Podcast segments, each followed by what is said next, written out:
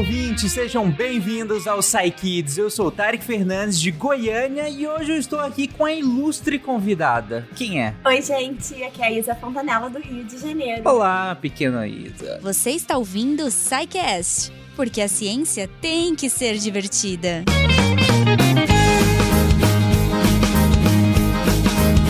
A minha mãe já me falou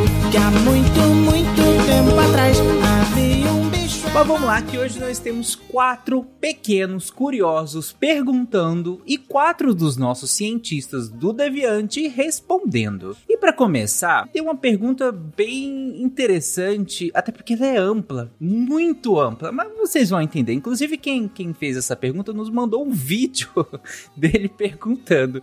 Vamos lá. Oi, gente, eu sou o Nuno, eu tenho 5 anos, moro em Itabirito. Minha pergunta é: por que todos os planetas, inclusive a Terra, giram em volta do Sol, do nosso sistema solar? Olha aí. É, é uma pergunta que faz muito sentido, né? Imagina lá, né? eu, eu não lembro, mas talvez nesse momento da escola onde você descobre que todos os planetas giram em torno do Sol, acho que é natural que todos, todo mundo se faça perguntar, tá, mano, por quê? Por quê? Né? Não, mas a gente passando na lista de perguntas, essas crianças, gente, nunca parei para perguntar por que, que os planetas giram. Falaram que eles giram e eu só acertei. o que está errado da minha parte, mas assim, eu devia ter questionado. Eu acho maravilhoso. Mas será que a gente não se questionou? Porque eu fico pensando, eu acho que talvez a gente se questionou. Mas ou a gente perguntou e ninguém deu moral, ou a gente mesmo se perguntou isso, mas deixou pra lá, porque whatever, né? Talvez não, não, não cabia naquele momento. Enfim, porque eu acho que a gente se Mas perguntou. é por isso que a gente tá aqui, Tarek. Pra responder essas perguntas, pra dar moral, pra tirar dúvida, pra criar uma nova geração de cientistas. Exatamente. Então... Mas vamos lá, então, que a Samantha tem uma resposta pra sua pergunta. Olá, Mon. Ótima pergunta. É, para responder sua pergunta, eu vou precisar contar uma história muito antiga. Muito antiga mesmo, de bilhões de anos atrás. O Sol e o Sistema Solar, eles se formaram a partir de uma nuvem de poeira e gás que tinha o formato de um disco. Esse disco já girava bastante, e isso é desde o Big Bang, o evento que deu origem ao nosso universo. A maior parte do gás que estava no centro desse disco formou o Sol. O restante do material do disco continuou girando em torno desse Sol bebê, vamos, chamar, vamos chamá-lo assim. Conforme esse disco de gás e poeira girava, os pedaços de poeira iam grudando entre si em pontos diferentes do disco formando aos pouquinhos os planetas. Ocorre que quando uma coisa começa a se mexer, é bem difícil conseguir pará-la, e não há nenhuma força contrária que interrompa esse movimento de giro em torno do Sol. Então, ele continua assim, o giro em torno do Sol continua acontecendo. Algumas coisas podem perturbar esse movimento de giro em torno do Sol, né, de esse movimento de translação que todos os planetas fazem. É, como por exemplo, se algum planeta colidir com um asteroide, mas vai acontecer o que? Só uma perturbação, alguma pequena alteração na posição da órbita, na velocidade do movimento em torno do Sol, não vai chegar a interromper esse movimento. Então é isso. Eu espero que você tenha gostado e até a próxima. Bom, então é isso, tá vendo, Moon? Na verdade, então, é, todos os planetas giram em torno do Sol, porque na real, lá desde o início, desde a formação, desde o Big Bang, que é, que é o evento de formação de tudo, na real eles já giravam, né? A questão é que o Sol foi se formando ali no centro e os outros planetas foram se formando a, ao redor, né? E aí continuam girando, porque pelo como a, a Samantha colocou, é, pela inércia, né? Que é quando um corpo tá em movimento, para você parar, você precisa exercer alguma força, porque senão ele não vai parar. Se você coloca algum corpo em movimento, ele vai continuar em movimento até que alguma coisa pare ele. Seja quando você vai lá e para, seja a própria gravidade parando, seja o atrito com com, outras superfícies parando. Alguma coisa tem que fazer ele parar, senão ele vai continuar girando, que é o que acontece com os planetas, né? né como a Samantha colocou. Eu ia falar exatamente que esse conceito da inércia, de que quando a gente coloca alguma coisa em movimento é difícil de parar, é super importante, ainda mais se a gente lembrar que no espaço não tem gravidade, não tem ar, então tem muito menos coisa no caminho para atrapalhar essa volta que o planeta dá. Inclusive, conforme o Sol bebê vai ficando maior, ele vai fazendo uma força, uma gravidade com os planetas, e aí ele ajuda a estabilizar essas voltas, essas órbitas que eles dão ao redor do Sol. Então tá tudo interligado. Uhum, exatamente. Ótima resposta da Samantha. Bom, mas vamos lá então que a próxima pergunta pergunta é da Elisa. Vamos ouvir a pergunta da Elisa. Vou deixar ela fazer essa pergunta. Oi, Sai Kids. O meu nome é Elisa e eu tenho 5 anos. E eu queria saber do que a luz é feita. Tchau. Tchau, Elisa. Eu acho legal que o Kids virou entidade.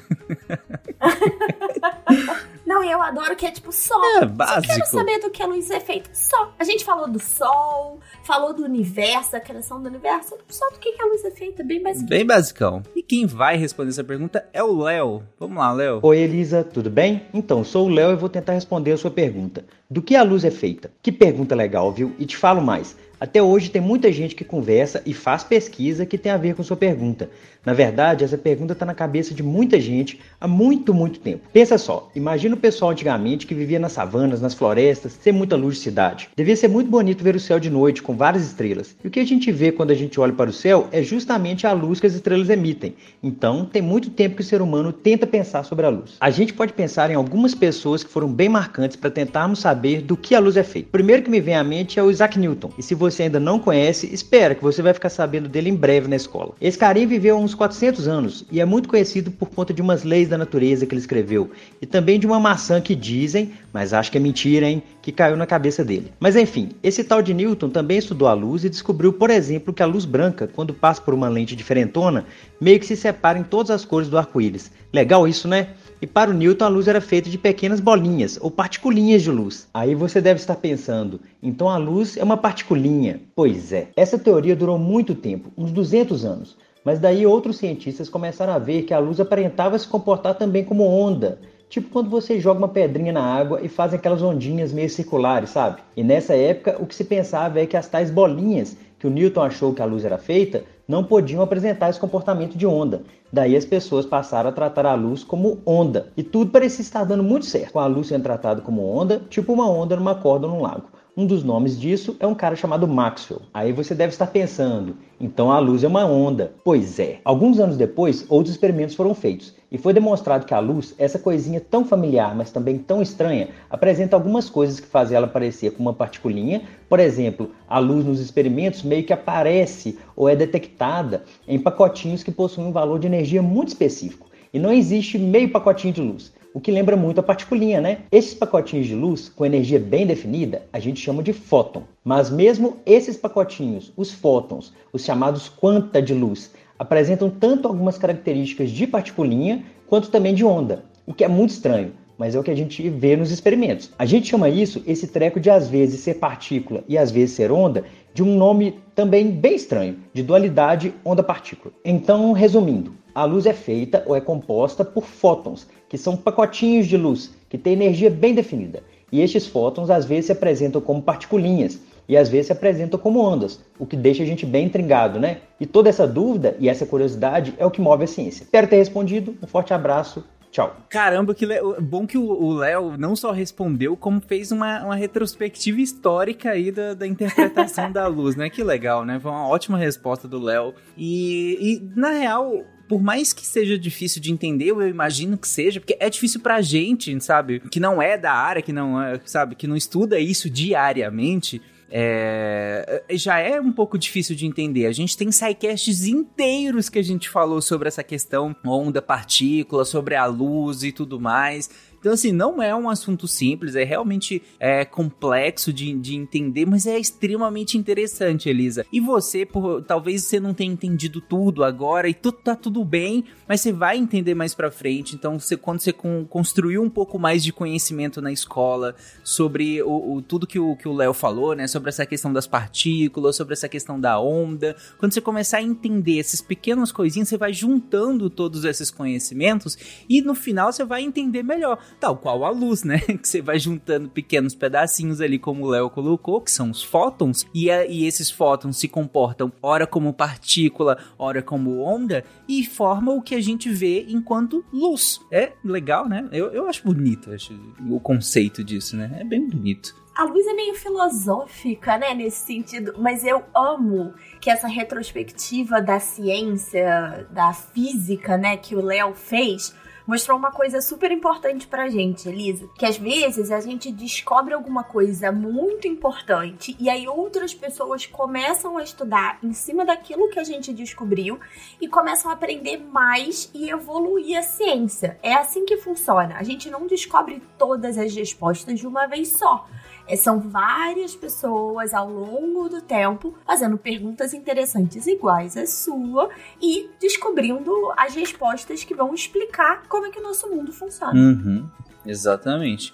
E, e eu tenho para indicar, inclusive, eles um livro que chama é Isaac Newton e sua maçã. Ele é de uma série de livros chamado Mortos de Fama, da editora seguinte. Esse livro é muito legal porque ele é justamente infanto-juvenil e ele conta a história do Isaac Newton, que o Léo citou aí, né? Que provavelmente você vai ver também na escola. Mas esse livrinho é um livrinho bem pequeno, inclusive, tem, tem 190 páginas e conta a história do Isaac Newton. E ele vai falar sobre a questão da maçã, inclusive sobre qual a importância do Isaac Newton, vai falar sobre a luz luz, essa decomposição da luz, né, no, no, espectro luminoso e tudo mais. É um livro bem legal, bem, bem divertido de ler, tem muita história legal dele e tal, e eu super indico. Então, é Isaac Newton e sua maçã, que é da série Mortos de Fama, ok? Então vamos lá, então. Nós temos mais uma pergunta que também tem tudo a ver com isso, da, que é uma pergunta da Ana Laura. Oi, eu sou Ana Laura, de São Paulo, de 5 anos queria saber como o fogo faz o fogo de artifício explodir e fazer aquela coisa colorida no céu. Hoje é o dia da, da, das crianças de 5 anos, né? É. Todas até agora tem 5 aninhos. Todas as perguntas de 5 anos, exatamente. Foi muito boa essa pergunta, porque ela é uma pergunta tão boa que a gente já fez um sidecast inteiro, basicamente, sobre essa pergunta. Só pra vocês terem noção. E agora o Rodrigo tem o desafio de responder isso pra Ana Laura de 5 anos. Vai lá, Rodrigo. Oi, Ana Laura, tudo bem? Você já reparou no fogo mesmo? Ali no fogão ou numa fogueira de São João? Se você reparar, vai perceber que cada fogo tem uma cor diferente. No fogão de casa, por exemplo, é muito comum que o fogo seja azul numa fogueira ali de São João, ou quando você está colocando algum papel para pegar fogo, ou alguma madeira, o fogo vai ser mais amarelado, mais vermelho e assim por diante. Isso acontece porque substâncias diferentes, quando estão queimando, emitem cores diferentes. Aliás, não sei se você já viu isso acontecer no fogão aí na sua casa, quando tem uma panela com água e dentro dessa água tem alguma coisa como por exemplo sal, e aí o fogo tá azul e essa panela começa a ferver e, e o nível tá muito alto e aí ele transborda um pouco de água e essa água cai ali no fogo e o fogo que estava azul fica laranja por um momento. Acontece que o sal que estava ali na água, na panela, quando ele cai no fogo, ele acaba emitindo uma cor diferente da cor azul que está sendo emitido pelo gás queimando. É percebendo essas diferenças de cada substância que o pessoal lá na Ásia, há muitos, muitos, muitos anos atrás, descobriu que queimar substâncias diferentes ao mesmo tempo gera cores diferentes. Então, lá nos fogos de artifício, tem uma substância que quando queima fica verde, outra substância que quando queima fica cor de rosa, outra substância que quando queima fica azul e assim por diante, várias substâncias diferentes. Outra coisa que eles perceberam que tem que misturar é pólvora e carvão. Por quê? Que é para o fogo pegar nesse carvão e a pólvora explodir, porque só essas substâncias dão a cor, mas não dão aquele efeito que se abre nem o barulho. Quem faz isso acaba sendo a pólvora, que era um produto explosivo. Quando a pólvora pega fogo, ela explode e espalha essas substâncias que estão pegando fogo nesse momento e essas substâncias são coloridas. E é por isso que a gente vê um monte de cor se espalhando pelo céu e a gente escuta aqueles barulhos também. Esses barulhos são da pólvora estourando e infelizmente deixa nossos animaizinhos de estimação bem agitados quando eles estão estourando. Bom, é isso. A próxima vez que você vê fogos de artifício, lembre dessa resposta. Ensine para as outras pessoas, fale para as outras pessoas o porquê que está acontecendo aqueles fogos coloridos. Valeu, até a próxima pergunta. Tchau, tchau. Mais uma resposta que a gente vê que não é uma coisa só, né, Tarek? Uhum. Então tem a explosão, que ele falou da pólvora, tem os sais e os materiais para fazer ela colorida, e aí tem o fogo que dá o nome do fogos de artifício. Parece que é uma coisa só, mas é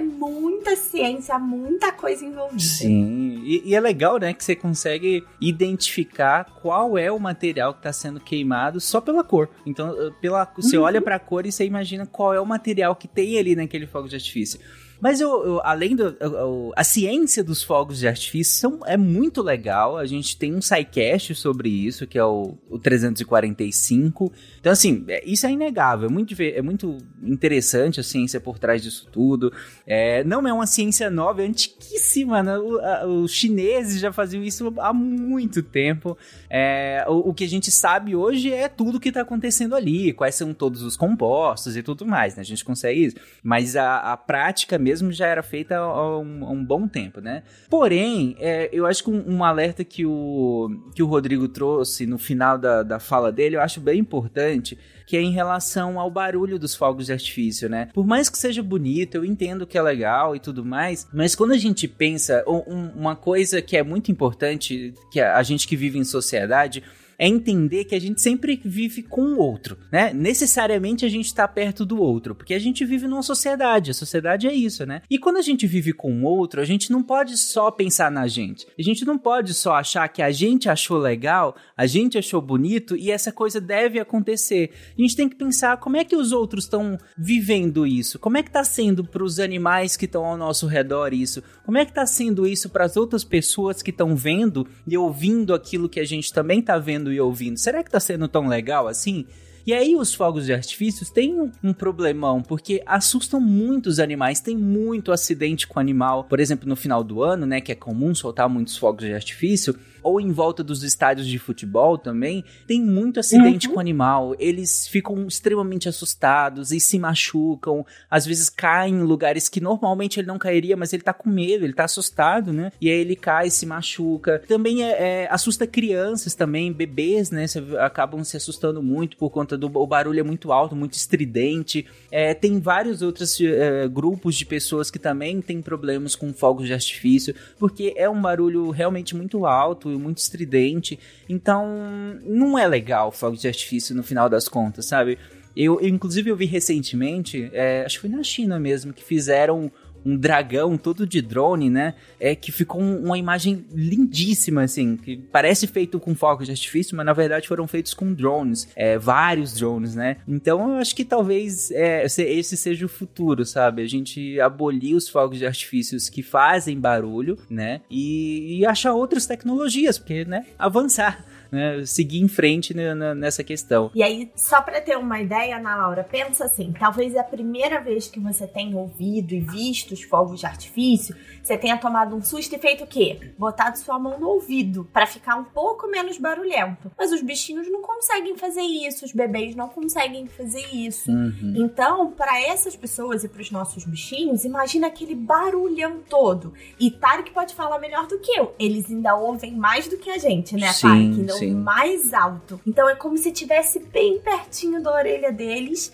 e eles ficam muito assustados. O meu cachorrinho não liga, mas a maior parte dos cachorrinhos liga. Sim. Então é muito triste, imagina, ter um barulhão estourando no seu ouvido. Não é legal. É. Então, só, para finalizar, a ciência dos fogos de artifício é muito legal. Cara, estudar fogos de artifício Sim. é muito legal. Os materiais queimando, explosões. Inclusive, a gente tem um sidecast só sobre explosivos, que é o 135. E, e essa parte é muito legal, é muito interessante de estudar.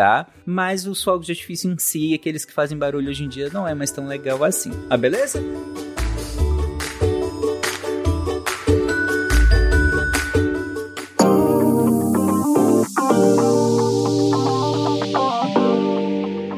Olá, pessoas, e sejam bem-vindos a mais um Momento Cambly. Eu sou a Jujuba, da terra da Artichoke. Se você quer saber o que é, fica até o fim. e eu estou aqui para compartilhar com vocês, olha só, o Cambly, gente. O Cambly, né? Essa plataforma linda que eu gosto sempre de falar, que você faz aula no seu horário, no seu ritmo, no seu nível de inglês, com o professor no país que você quiser, com o sotaque que te agradar mais, com a personalidade. Olha aí, você gosta de um professor professor mais sério, mais focado? Você gosta de um professor mais divertido? Você gosta de um professor mais fofinho, mais empático? Cara, tem de tudo que você imaginar e mais um pouco. Então, assim, gente, se você ouvinte quer fazer um investimento em você, cara, melhorar o seu inglês, é, sei lá, fazer uma viagem e conseguir se comunicar, ou fazer uma entrevista em inglês e, sei lá, conseguir uma promoção ou conseguir um trabalho fora do Brasil, trabalhando daqui, enfim, as possibilidades são infinitas para você ouvinte. Então, assim, cara, é, não perca essa oportunidade de falar inglês, de conhecer um professor bacana, né? Ou de fazer aulas em grupo, porque agora o Cambly também tem aula em grupo. Ah, mas Jujuba, eu tô começando, eu não sou, né, não sou muito fluente. Agora o Cambly também tem aula em grupo para você, iniciante. Então, gente, tem de tudo. Tem aula para as crianças, né? É, então, poxa, eu acho que o Cambly, ele me ajudou muito a melhorar a ficar mais desenvolta no inglês, né? Assim, eu sabia um pouquinho, eu entendia algumas coisas de filme e tal, mas fazendo o Cambly com regularidade, né? Eu tô há um pouco mais de um ano fazendo. É, e eu vejo como eu melhorei, como eu fiquei mais, assim, perdi aquela vergonha de falar, fiquei mais solta. É, os professores têm um jeito muito simpático e muito, muito bacana, assim, de te ajudar, de corrigir as coisas que você fala. Você pode escolher, inclusive, se você quer que ele te corrija cada erro que você falar. Você pode escolher se você quer ser corrigido nos mais graves ou só no fim da aula para deixar a conversa fluir. Então, assim, tem muitas possibilidades dentro da plataforma. E explore, sabe? Entra lá, conhece, escolhe um professor, escolhe outro. Ah, gostei desse daqui? Ótimo! Você pode agendar com ele toda semana no horário que você quer, porque eles abrem as agendas. Ah, não, eu quero, quero, sei lá, tentar ver se eu consigo conversar com qualquer pessoa do mundo. Tem um botãozinho lá que é faça uma aula agora e ele te coloca com qualquer professor do mundo. Então é muito legal com qualquer professor que estiver online naquele momento. Gente, é incrível, assim, de verdade. Você pode explorar o Cambly de formas muito diferentes, de formas é, para testar seu inglês, para trabalhar sua gramática, sabe? É, para então X, para conhecer um país novo. Nossa, eu tô pensando aqui, é que são tantas coisas legais que você pode fazer com o Cambly que eu até me enrolo para pensar em tudo. E também me conta aí como que vocês usam a plataforma. De repente tem jeitos que eu nem descobri ainda de, de usar e de aprender inglês de um jeito muito divertido, de um jeito diferente, que vocês podem me ajudar também. Então, gente, se você ouvinte quiser aprender, quiser desfrutar de tudo isso, além de tudo, o Cambly essa semana tá dando uma super promo para você. Olha aí. Então, se você, ouvinte do SciCast, está ouvindo isso na sexta-feira, no dia que esse episódio está indo ao ar, aproveita, porque você vai ter uma promoção relâmpago aí, planos de 136 reais saindo por 74 reais por mês para uma hora de aula por semana. Sério, não dá para perder. E aproveita que essa promo é válida só por 48 horas, então se você tá ouvindo isso na sexta, corre e usa o nosso cupom. Você entra lá no post e clica no link que vai estar tá bonitinho para você para aproveitar essa promo relâmpago. Gente, 74 reais por mês para uma hora de aula por semana. Corre, sério, aproveita, usa o Cambly, depois me conta o que, que vocês acharam.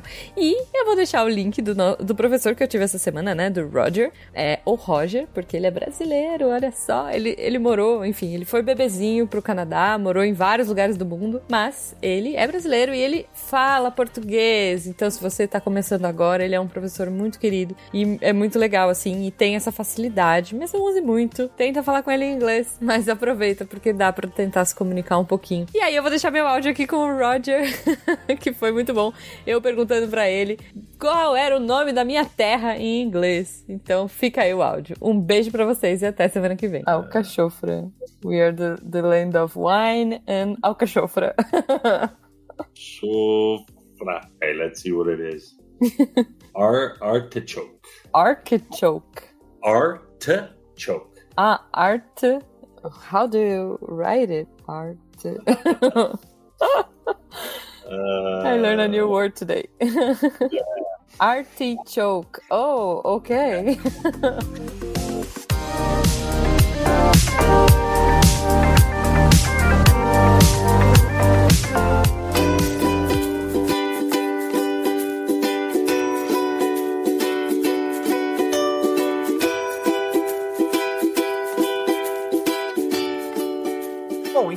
para nossa última pergunta que vai fugir um pouco a regra aqui sobre é, é, veio pergunta sobre sistema solar, luz, fogos, explosões e agora a gente vai para uma atividade um pouco, um tanto quanto trivial do dia a dia, que eu espero que vocês Trivial, ajudem não? os pais, os cuidadores de vocês no dia a dia com essa atividade, se for o, se for o caso, né? Que é uma atividade bem comum. Você faz muito aí na sua casa, Isa? Eu faço exatamente do jeito que a pergunta fez. Ah, é? Pô, então vamos lá. Vocês então. vão entender. Vamos ouvir a pergunta do Jonas. Oi, eu sou o Jonas e eu tenho seis anos e eu moro em Rock River, Ohio, nos Estados Unidos. E minha pergunta é, é o que acontece depois que a gente liga a máquina de lavar louça? Olha só, o Jonas quer saber o que que acontece depois que a gente liga a máquina de lavar. lou- Uai, Jonas, ela lava a louça, não é não? Acabou, pronto, vamos acabar o episódio. Mas... Não, porque eu respondi em detalhes o que que acontece. Boa, tá? tá vendo? É por isso que a gente tem cientistas aqui. Pra não ficar assim, ah, lava a louça, acabou, final. Próxima pergunta. Vamos ouvir então a nossa querida Isabela que tá aqui e respondendo essa pergunta. Oi, Jonas. Sabe que eu também tenho uma máquina de lavar louça em casa? Por isso que eu gostei tanto da sua pergunta e eu tô aqui pra respondê-la. Então, depois de comer, a gente coloca os pratos e os talheres sujos dentro da máquina, coloca um detergente especial que não pode ser o mesmo que tem em cima da pia, ok? E aí a gente fecha a porta da lava-louças. E aí é que a mágica começa, mas não tem nada de mágica, hein? Quando você aperta o botão de ligar, a máquina faz duas coisas ao mesmo tempo. Ela começa a encher um espaço que ela tem dentro dela de água e ao mesmo tempo ela começa a esquentar essa água. Se você está se perguntando de onde é que vem a água, né? Do mesmo cano que coloca a água na pia, existe uma extensão, um pedacinho que vai para dentro da máquina. Aí a máquina vai abrir a caixinha onde você colocou o sabão, o detergente especial, e a água quente é jogada para aquele espaço onde a gente vê, onde tem os pratos, os talheres. Então tudo ali começa a se misturar. A água quente com o sabão. Ao mesmo tempo, existe uma hélice que parece o ventilador que a gente tem, sabe? Que tem vários pedacinhos que se mexem muito rápido. Então, essas hélices começam a girar para fazer com que a água com sabão bata em todas as direções. Então, ele vai tendo jato, aí bate na hélice, bate na lateral, bate no prato e vai ficando fazendo esse movimento. Esse movimento, junto com a água quente e o sabão, é o que faz com que a sujeira saia do prato. Ele vai batendo ali várias vezes até soltar todo o restinho de comida que tinha no prato, no garfo, em todos os talheres que você colocou lá. Essa água, né, vai ficar batendo um tempão até tudo ficar limpo. E aí a máquina depois joga essa água fora no cano do esgoto. Antes de secar, ela ainda joga mais um pouquinho de água pura, sem sabão nenhum, para tirar todo o restinho do detergente ou alguma sujeira que ainda não tenha saído. Esse pedacinho é o que a gente chama de enxágue. A maioria das máquinas de hoje também tem a opção de secagem. No fundo da máquina tem uma resistência, que é uma peça que esquenta muito e deixa o ar dentro da lava-louças bem quente para secar os pratos. Você já reparou que se você abrir a lava-louça logo depois que a gente termina, né, que ela termina de lavar, o prato tá quentinho, mas tem que tomar muito cuidado nesse momento, porque se a gente abre a máquina no meio do ciclo, no meio do processo de lavagem, ou se a gente fica ali esperando ela acabar e assim que ela acaba a gente abre com muita vontade, o ar e a água que estão lá dentro estão muito quentes e podem te machucar, ok? Por isso, sempre peça ajuda de um adulto para colocar e tirar as coisas da máquina. Eu espero que eu tenha tirado a sua dúvida e continue mandando as perguntas para que nós cientistas possamos responder. Olha aí, Viu, então tem ciência também na lavagem da louça.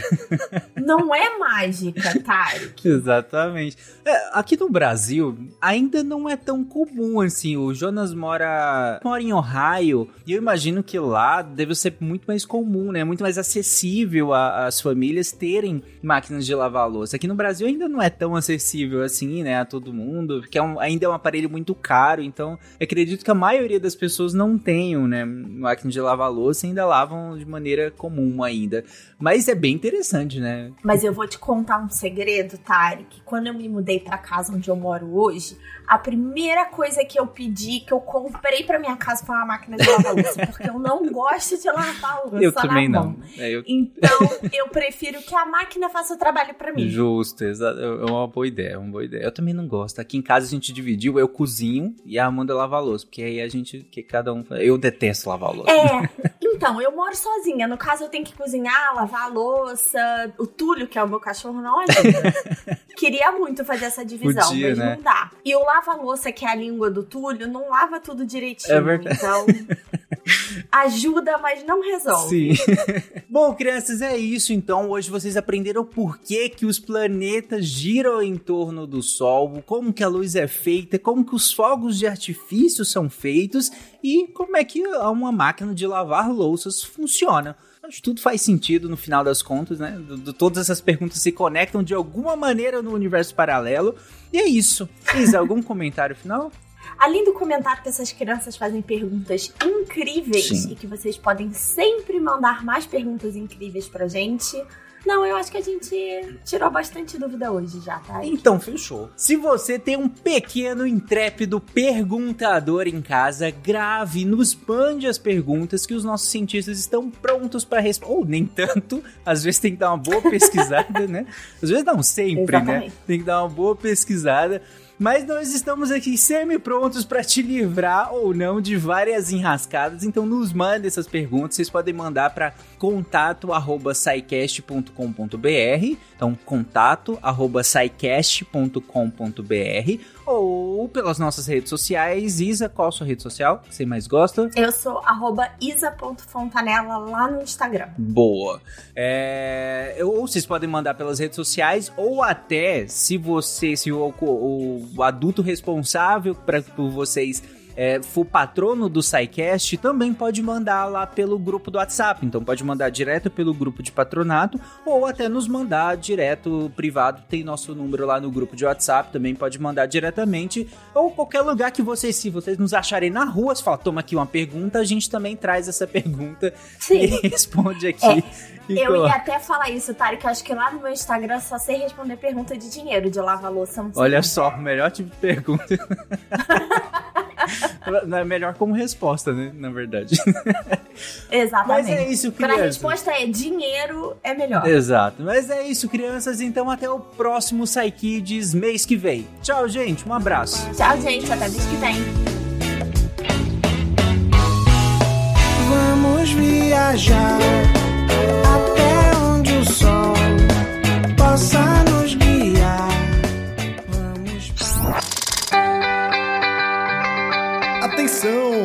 Informe semanal dos textos da semana. Começando com Games no Lab, na segunda-feira, Exército de um Homem Só, Golpes Devastadores, História da China e Musou. O Augusto César, nesse texto, ele vai falar do, do jogo Dynasty Warriors e do contexto histórico por trás dele, né? Que é bem interessante, é, que é o contexto da, da história da China, da Guerra dos Três Reinos, né? do- dos três a, a disputa que teve os tre- entre os três reinos. É, eu gosto muito de história da China, acho bem legal. E ele fala aqui dos personagens históricos que estão no jogo, usa realmente bastante coisa da cultura pop para a gente conseguir é, aprender mais a partir de. De videogames, né? E na quarta-feira, um texto do Alan Penone, uma resenha de um filme Nimona, uma fábula rosa sobre identidade, preconceito e aceitação.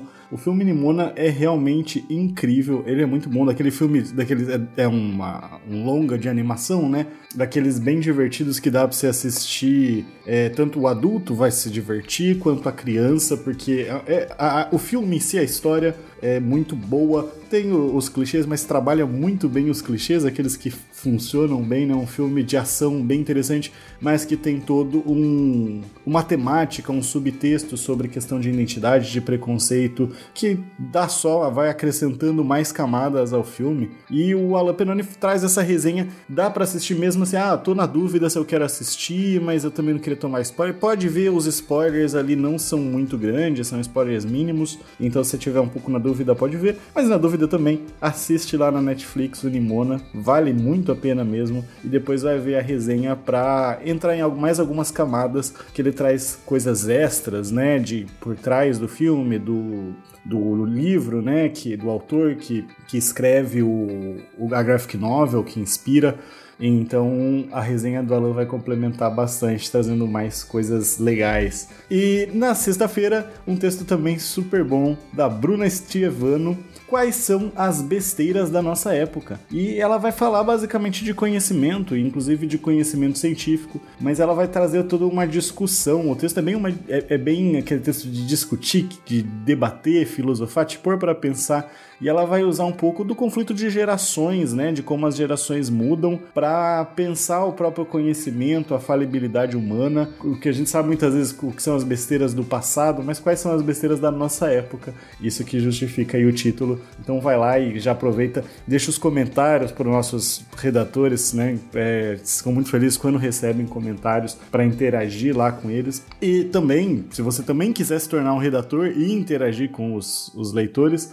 é, manda um e-mail para contato@saicast.com.br para entrar para a equipe, né? Nossa equipe de redatores maravilhosos, é, que ajudam a deixar a ciência mais divertida e espalhar o conhecimento. E eu não falei, mas esses textos, né, e mais, muito, muito mais, você pode encontrar lá em www.deviante.com.br. Eles vão estar lá na capa se você for essa semana, mas sempre dá para buscar também pelos títulos, caso você esteja ouvindo esse podcast no futuro. E eu sou o André Trapani, bem certo de que Nimona não é uma besteira da nossa época, é uma coisa muito boa, apagando a luz da Torre Deviante. Se a ciência não for divertida, tem alguma coisa errada. Tem que ser divertida. A coisa mais divertida que tem é a ciência.